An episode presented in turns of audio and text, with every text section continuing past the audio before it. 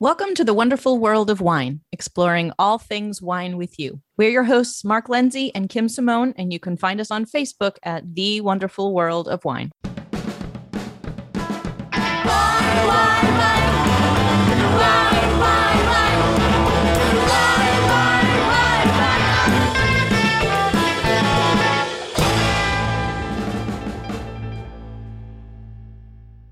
Everyone, and welcome again to the wonderful world of wine. We're your hosts, Mark and Kim. And every week we bring you trending topics from the wine world. And how are you this week, Mark? Everything's good, Kim. How are you? Good. I'm fine. Thank you. It's always and good to talk wine today, absolutely. right? Absolutely. Talk something good. Sure. So, first thing that we wanted to talk about is ways that the wine industry in America can be improved. And this is the kind of thing that they're are, I think, as many opinions as there are people about people talking about the topic. And a lot of folks have issues with our current system of either alcohol distribution or how it is sold in different states. And it is a very complicated situation because it really springs from laws that were put into place at the end of prohibition. So we have this almost 100 year old system that maybe isn't keeping up with uh, modern day and modern technology. But there are other things too that could be maybe improved for wine drinkers and uh, for other things like the environment. So this was a, I thought, a very interesting article. Kim, it covered a lot of things. It was the U.S. wine is a mess, and here's how to fix it. And it was a wine enthusiast magazine article, and it was like uh, it, assuming he was the emperor of the U.S. and here's what what should happen to address some of the issues. I thought it would be fun if we go through them and agree or disagree on if there are really issues here or not.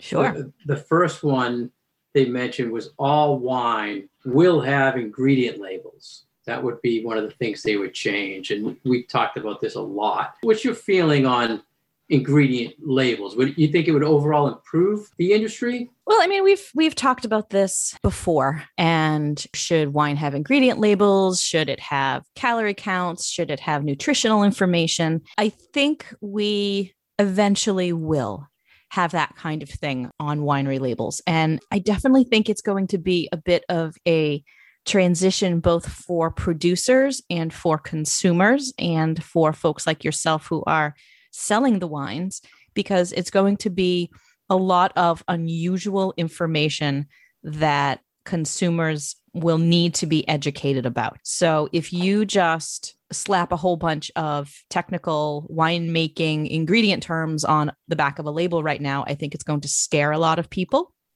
But honestly, maybe that's not a bad thing. I fully believe that being transparent and giving the consumer information is a good thing. It's just going to be, I think, a little tricky once people read what actually goes into their wines and whether those ingredients are natural or not dangerous or even have health benefits. I think that there's going to have to be a lot of education from our side so that consumers can figure out what that label actually means. So I think it needs to go beyond just listing them and telling people this is what this is all about. Yeah, I like the point of view and, two things. First, I think right now we do a lot of education and talk about look at these labels and try to learn a few things. And people really don't take the time now to do that. So, like you, you were saying. I think adding more to it with all these ingredients now it's really probably going to confuse or, or it could scare people more away from wine. Imagine if we started putting the acidity levels and stuff like that, and you see, and we talked in the past, you see acid on a on something you drink and you're like, what acid? You know, it kind of scares you away. Yeah, or it could do the opposite. I mean, there's a lot of stuff out there that far as in the packaged food realm that has an ingredient list that's like 30 ingredients long and that doesn't stop people from buying it. So maybe this is something that our industry is worrying about that we have no need to worry about. I think yeah. that could also happen that people aren't even going to care that they're not yeah. going to turn it over. I think some people will but i don't know. It's going to be very interesting to see. And you mentioned transparency and i think that would be very interesting because we always talk about the big corporate wines and how they never really want to say, you know, their secret recipes or whatever for wine. It would really be interesting what they do and mm-hmm. how they would handle it and if they really want to tell or will they change because they're going to have to tell people what's in it. So yeah. So that was a very interesting thing they started with. Uh, second of all, they said all wines should be TCA free or cork taint free closures, which to me, the rate of getting a corked wine is what, three to 5%, maybe lower. And I think every year it goes down. So I don't think that's a big issue with the, the wines mm-hmm. in the US now. Do you, do you still think this is a, a mess and that needs to be corrected? No, I don't. I think that we as an industry have done a lot I mean, not me, I'm not a winemaker, but yeah. we, but we've certainly been on the side of trying to educate consumers in that it doesn't mean that the wine is not a good quality wine just because it has a screw cap. You know, just because a wine isn't bottled with a real cork, it doesn't mean that there's something wrong with that. And I think that over the last 20, 25 years, our industry has actually done a really good job of addressing this issue, whether it's from the side of producers who are going extra lengths to make sure that they are sourcing good cork, to cork producers who are investing in a lot of research, in a lot of new technology, in paying better attention to the actual trees so that they can end up getting better quality cork. I think on many, many levels, this has been addressed. And yes, there's going to still be a little bit of this going around. Just anecdotally, I don't remember the last time I got a corked bottle honestly. Yeah, and I drink a lot of wine. Less, I taste a lot of wine, and I have not gotten a corked bottle in quite a while. And the testing methods for the corks is every year it gets better and better mm-hmm. and better. So they reduce the amount of cork they're putting in the bottle that's going to have the bacteria that cause the cork taints. It just keeps improving every year. So I didn't really. I'm glad we didn't. We saw this the same way and we kind of agree. Uh, next game was the, the way they worded this. I like this. They said the murder weapon weight bottles should be outlawed. I knew so you would like this one. As you know, soon as I saw this one, I'm like, yep, Mark's gonna get behind that one. They're talking the real thick, heavy glass bottles that they put a little extra in and hurt the environment by making these thicker glass bottles. They should outlaw them. And I've seen a comeback, and I think we talked about this before too. I, I, I'm seeing a comeback of that real heavyweight bottle. And I always say to people when they're looking at the bottles for gifts, always go with that heavy bottle because it, it makes such a perfect gift because when they pick it up they're like wow you know i never felt glass this thick it must be expensive right mm-hmm. but, so what's your take on should we get rid of these heavyweight bottles? Should we get rid of them? Um, I think producers should do the right thing and move away from them for all of the reasons that you've stated. Extra weight puts extra pressure on the environment. It takes more fuel to transport those heavier things. Glass is heavy. The majority of weight of a case of wine is not the wine itself, it's the glass bottles. But I don't necessarily feel like we can legislate, quote unquote, winemakers to not use expensive bottles, uh, bit, sorry, heavier bottles, because this is solely a marketing issue. And like you mentioned, folks will put their wines in this heavier bottle only to make people think that it is a more impressive and possibly, you know, more value wine than maybe it truly is. There are some wines in heavy bottles that are like super pricey and very good quality and hard to get and all those things. But I think the, you know, the idea of putting your wine in a heavy bottle just so that people will do what you said and pick it up and be like, oh, wow, this bottle's really heavy. This must be, you know, some fancy, fancy wine. I think people should do the right thing and move away from that. But it's probably beneficial to them and their bottom line to keep bottling in heavier bottles. I would prefer to get rid of them personally.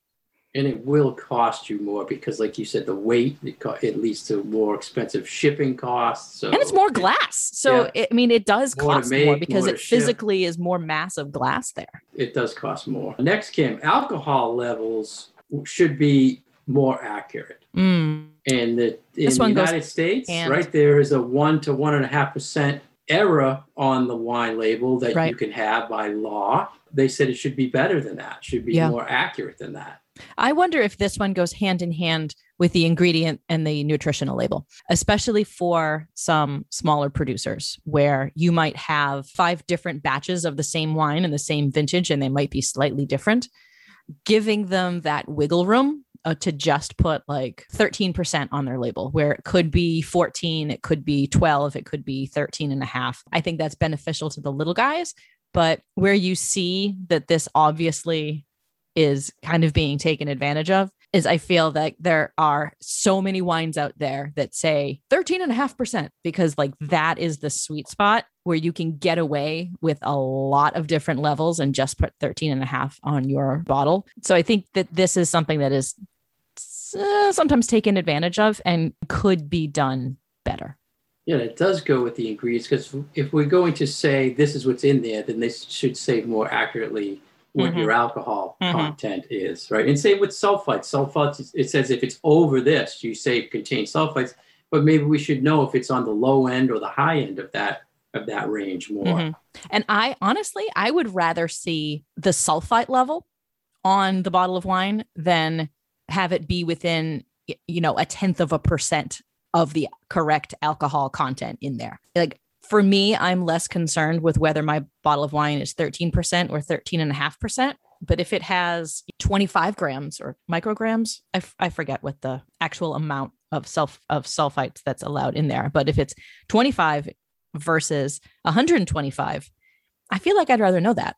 Yeah makes sense and I was recently, I saw a chart that listed all the alcohol tolerances in the world, and US, New Zealand, and Australia were all could be up to that 1.5. Mm-hmm. Every place else was with like 0.5 to 1. Okay. And more accurate than three. But only slightly more accurate. Yeah. But so not like it has to be 100%. Yeah, yeah, but you tighter. know, a lot lower than that one and a half percent it could be off, which you know it makes a big difference. The next one they were saying came, which is kind of a mess and should be corrected, was the proposed agricultural areas that mm. are designated should be approved based on the wines being very distinctive, not that it's just a unique spot. Right, is the way I was reading that. So just this week there were two Washington AVAs that were approved, and one of them was called the Burn.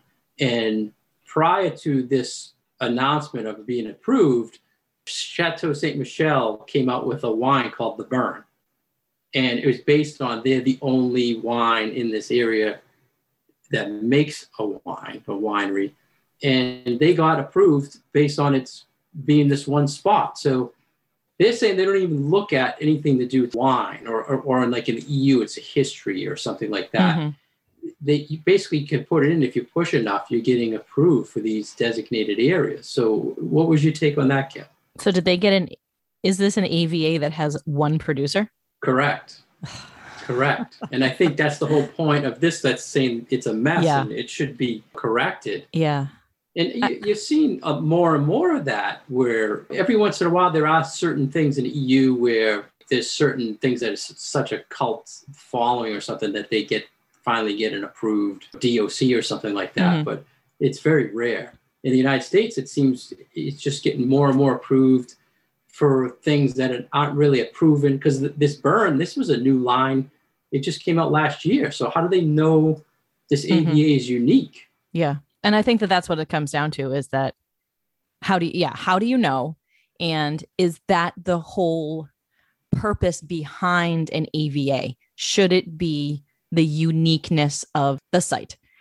And i think that this is one thing that as we look to european countries who have been making wine for many many many hundreds if not thousands of years and have recently in the last 200 years say been designating those areas as okay this particular place is special.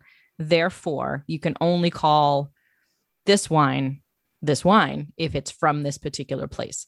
And american wines still are so new that it's almost like we're going through this weird like growing pains where partly we want to be like those European wines and have this system where we have all these tiny little ones and they all have something unique and special about them. And they're going to be levels of quality that are all sort of nested one within the other. And then on the other hand, we have this sort of like to hell with it kind of American mentality of I want to grow this and I want to grow it here. And you can't tell me that I can't. So it's this weird, like trying to have it both ways, I feel like. And it's only, I mean, it's confusing when you're dealing with European wines, even though there's lots and lots of history behind why there are regions and subregions and then you know specific villages within them and you know as we learn those things it's like it's very confusing and it's overwhelming but at least there is a reason behind why there are so many of these tiny little areas. But in America, we don't really have that reason. Like right now, it's kind of like you said, where it's like, well, one person wants to put their stamp on this particular region and so create an AVA. But wh- why? You know, why, beyond yeah. just we want to sell more wine with our own unique label on it, there doesn't seem to be any rhyme or reason for the creation of a new new AVA. There's no set of rules saying this is the unique character that your wine needs to demonstrate from this particular place that's really what they were saying. They the wine should really stand out. Why is it different? All right, you grown Cabernet there, but why is it different than the Cabernet yeah. grown next to you in the in the other? Why? And and I think that it, at, you know if there's more and more and more of this of producers either gunning for their own unique AVAs or all of these smaller ones being created, it definitely makes it more difficult for the consumer. You're just seeing you, well we always suggest people look for the smaller circle location. So if you see an AVA, right. that should mean it's a better. But you know, this is really going the opposite of that advice, saying, "Well, we don't really know because it's brand new." It's brand new, yeah. So, and then sometimes it's hard to tell whether it's really big or really small or really yeah. anything at all. Like it's a harder thing to teach people, especially with some of these newer ones.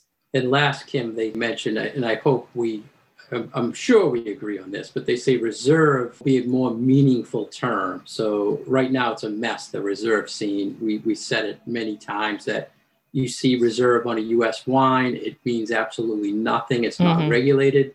A lot of times the winemakers, a true winemaker, will use the term for their reserve or special wine, but it's not a regulated term. So I agree that this is something that should be corrected it should be a meaningful term. Put some sort of number or something that's regulated to it.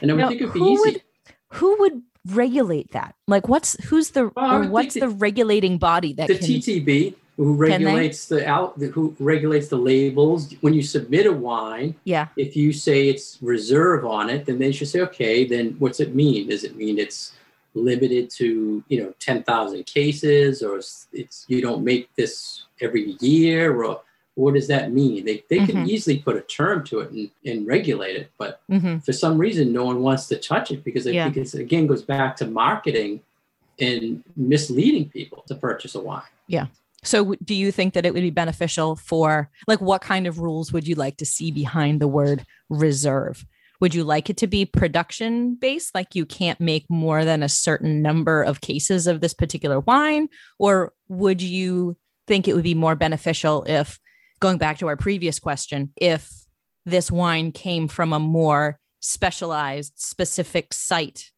Or is it winemaking related? So I guess that's kind of my question to you. Would yeah, you rather I, see it as the grape growing or would you rather see it as the wine making? Yeah, I'm thinking more production you know, limiting the volume. Uh, it would be tough to say you know, aging, you know, which is the EU mm-hmm. type of thing, but it could be a combination of both. It's aging, it must be, reds must be aged this long, whites this long, plus the production must be under so much, because that would help the real small producers a lot, a lot more. And then limit these big corporations from saying reserve on things that they're making 2 million cases on. Right. What do you think? Yeah, I think I would lean more towards have it be designating specific winemaking practices. So, I mean, I don't necessarily feel like which would be aging, right? Which would be aging, but yeah. I don't necessarily know if American wines, a lot of ours aren't really meant for aging. Right. So percentage you know- of grape type of thing,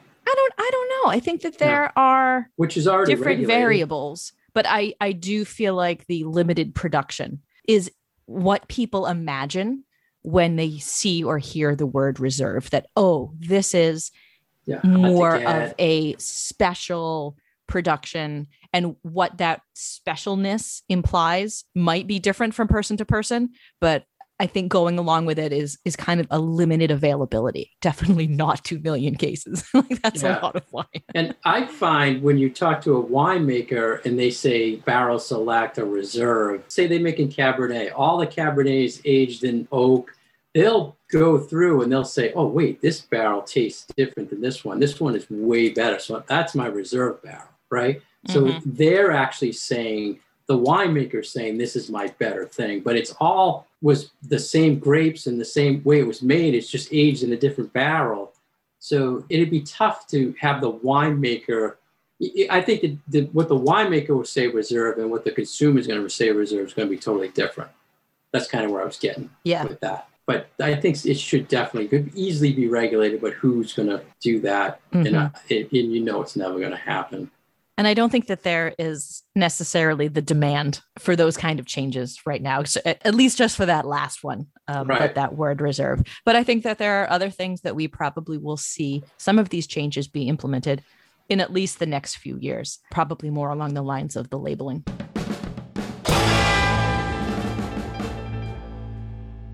You're listening to The Wonderful World of Wine, and we are your hosts, Mark Lindsay and Kim Simone, exploring all things wine with you. You can find us on Facebook at The Wonderful World of Wine. If you'd like more information about Kim, please go to her website at vinitaswineworks.com. If you'd like more information about myself, please go to franklinliquors.com. And for past episodes, you can find us on iTunes or SoundCloud. Next, we have a story from Wine Searcher. It was actually a news story that was all over the place because there was some controversy down in South Carolina about Gallo wanting to build a huge new East Coast plant for production. And they also wanted to open up some retail locations. So it, Mhm. it drew a lot of controversy down in South Carolina, Kim. So what was your thoughts on this? Do you you like the idea or well i mean like idea? this is sort of playing with the idea of monopolies. And what Gallo was, it seems what Gallo was trying to do was because they have such a large share of the market in South Carolina, they have a large share of the market everywhere because their wine label, and it's not just a wine that you see the name Gallo on, they own lots and Lots and lots of other wine brands that if you take a look at the label, either the front label or the back label, you would really have no idea that Gallo actually owns this brand. So Forty percent market share Fo- Kim, the- in the 40% United States. is that in the, in the United States in the overall? U.S. Forty percent of the market is That's what the, that about has 40 the market share in wine in South Carolina and that they were really sort of strong arming the distributors to go with whatever decision they wanted to make so that they could really kind of come in and move on in and continue to grow their business and their market share in the state of South Carolina. So for me, this feels like kind of not fair. It's like one of the really, really big wine stores whose name I won't mention, but maybe I should, kind of making it public that what they want to do is kind of drive all the little guys out of business. This is another way of trying to drive all the little guys out of business because if Gallo were to have, say, their own store or you know their own tasting room and their own facility uh, then they can really dictate kind of what's going on in the wine market in that state Right. And South Carolina is a state controlled liquor state like New Hampshire. And they're talking about Gallo wants to build a plant. So they're going to produce and make wine.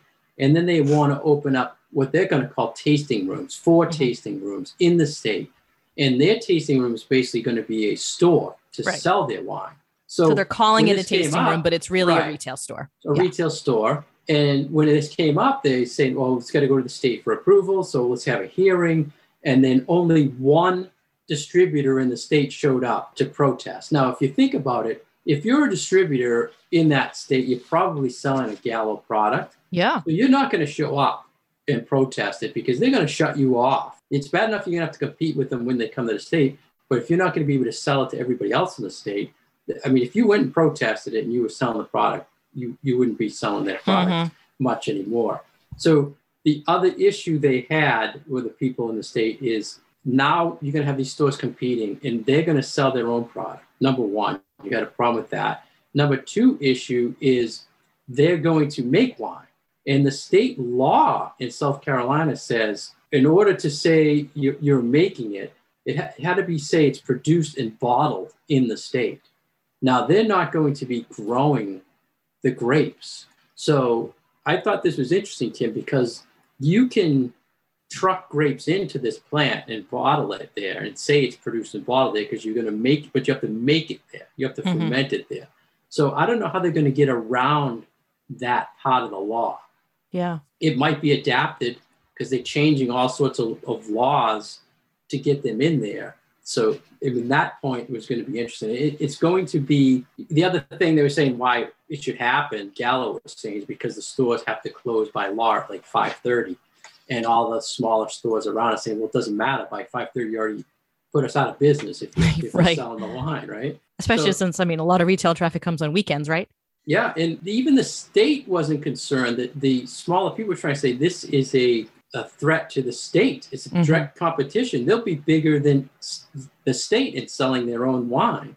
And I guess the state didn't care because it, it officially got approved. Hmm. And it's going to be a plant that's going to be like in 600 acres. It's going to take eight years to, to build, I believe. And it's in a town. I don't know. Did you see that stat, Kim? There was something about the town only had like 400 people or something. It was like, it was really small. It's a tiny little place. Yeah. And they probably made the argument of hey, we're jobs. going to be bringing all these jobs into yeah. the area. Yeah. They can hire everybody in the town. they probably and, can. And they, then they set limits for the retail store that you could only buy uh, two cases per person per month. That's still a heck of a lot of right? wine. yeah. So the small people say, okay, wait a minute. If, if every resident goes to a Gallo store and buys two cases, they're never going to come to us. What do they need? No, more? I mean, and that's a ridiculous amount of, amount of wine like two cases a month. I drink lot. a lot of wine and I don't yeah. even drink that much. like yeah. That's a lot. Two of us together we probably don't. You know, maybe, but I'm gonna say probably not. So So but yeah. let's look at it from Gallo's point of view. Right now all their big bottling plants is on the west coast, mm-hmm. California, mm-hmm. and they have to ship half of it across to us on the East Coast. So oh, I think it's a brilliant a idea from their from their perspective. oh, yeah, I think that this is a ton. I think this is absolutely brilliant clever business because they are it's like win win win win and there's like no way to lose i mean yeah, the, yeah. so yeah. all they do is like you know piss off a bunch of retailers and distributors they don't they honestly don't necessarily need those people and in situations like this you know when you're talking about the relationship between the distributors and the wholesalers sometimes the distributor is the one who is in more of a position of power than the actual producer is, especially when the producer is a little guy and their only option, their only way of getting their wines into the state is to make nice with whoever their distributor is. But then you've got the flip side of this, where when these big brands and these big companies have so much power and have so much influence, then they really are the ones calling the shots. And this seems to me to be one of those situations where Gallo can really throw their weight around because they can. Yeah, and I found that the town population kid was 940 people. Oh, well, and that's gonna, double what you thought. Yeah, it's going to create hundreds of new jobs for these 940 people. And they also changed one of the South Carolina laws to allow satellite locations just just for these people to to build their plant there. Mm-hmm. So I think once it's built and they're shipping, it's going to be interesting to look like a, you look at a bottle of Barefoot or something. If it says, you know, bottled in South Carolina instead of, mm-hmm. it'd be interesting to see what products they're going to focus East Coast, what you know, what products West Coast, or maybe they'll just create certain brands only for East Coast. They have Yeah, so many options they could do.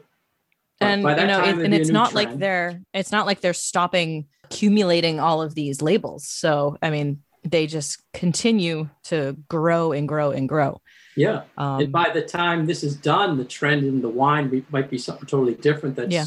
Yeah. only made there by then. Who knows if it's Mm. going to be cans or what? So just you know, let people know there's something going on out there in the wine world with Big Yep. Guy and how it affects everybody.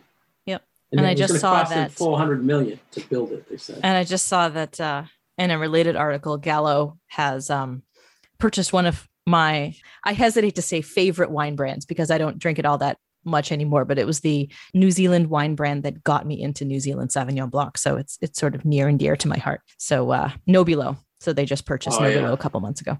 Well, that was that a Constellation brand that they took over. Yeah, it was one of the ones that they took. So Gallo and Constellation are the one and pretty much one and two in the in the wine world. And, And they they have been doing this thing where they just like trade brands back and forth, don't they? Yeah, and and they Gallo just bought a ton of the Constellation brands, so they just became bigger. I would say that forty percent is probably over fifty percent now. Yeah. And I mean, this isn't old news. This this is only a few weeks old. So No, it's always changing. it's always there's always something going on.